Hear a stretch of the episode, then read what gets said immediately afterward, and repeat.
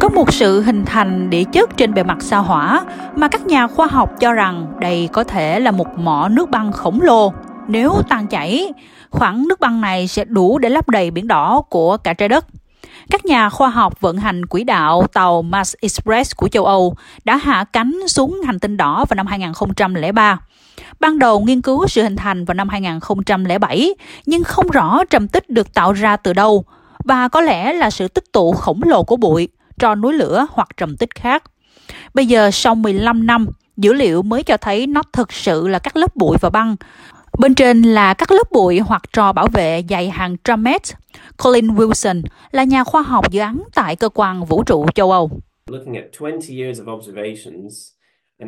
Nhìn vào những quan sát trong 20 năm qua, đặc biệt là nhìn vào một số quan sát gần đây hơn của chúng tôi, nếu chúng tôi có thể thực hiện một số cải tiến trong việc xử lý các quan sát, nó thật sự mang rất nhiều đặc tính mà chúng tôi có thể mong đợi từ việc khám phá này. Các nhà khoa học hiện biết sao hỏa từng trồng rất khác so với hiện tại, với sông băng, hồ và kênh sông.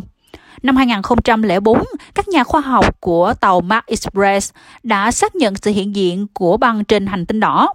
Và vào năm 2015, NASA cho biết sao hỏa dường như có dòng nước mặn chảy. Nhưng Colin Wilson cho biết một khía cạnh thú vị của khám phá tiềm năng này là vị trí của nước băng, không phải ở các cực của sao hỏa mà là ở đường xích đạo của nó.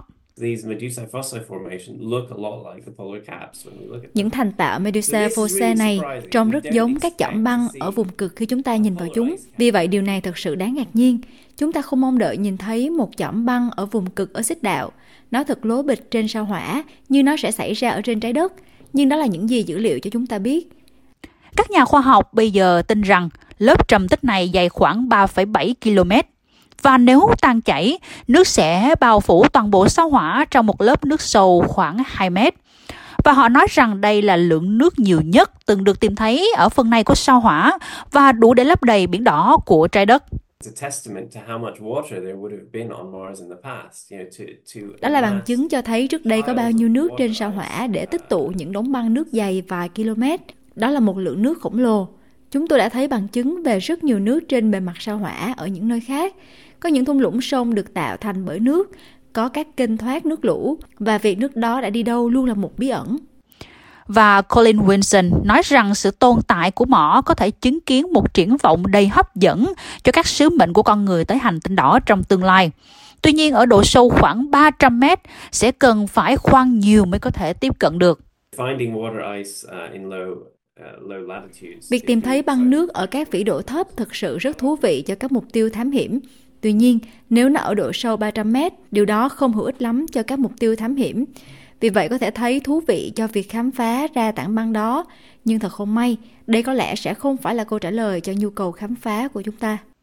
Tàu thăm dò Mars Express của châu Âu rời trái đất vào tháng 6 năm 2003 và đến sao hỏa 6 tháng sau đó lại vào tháng 12. Gần đây nó đánh dấu 20 năm sự nghiên cứu hành tinh đỏ. Theo Gerhard Nakome của Đại học Tự do đã tiết lộ rằng bằng chứng về các con sông trên hành tinh này trong quá khứ. Uh, uh, Và khá nhiều đặc điểm mà chúng tôi đã thấy được bắt nguồn từ tác động của nước trên bề mặt sao hỏa. James Green là giám đốc khoa học hành tinh tại NASA và ông cho biết rằng các tàu thám hiểm của NASA đang thay đổi hiểu biết của chúng ta về sao hỏa.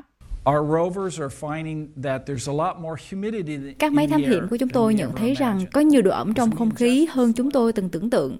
Khi chúng tôi tiếp xúc vào bề mặt đất, chúng ẩm ướt, chúng ngậm nước, đầy nước. Những khám phá này rất quan trọng, nhưng chúng ta đã chỉ là một phần của chu trình thủy văn trên sao hỏa mà chúng ta mới bắt đầu hiểu.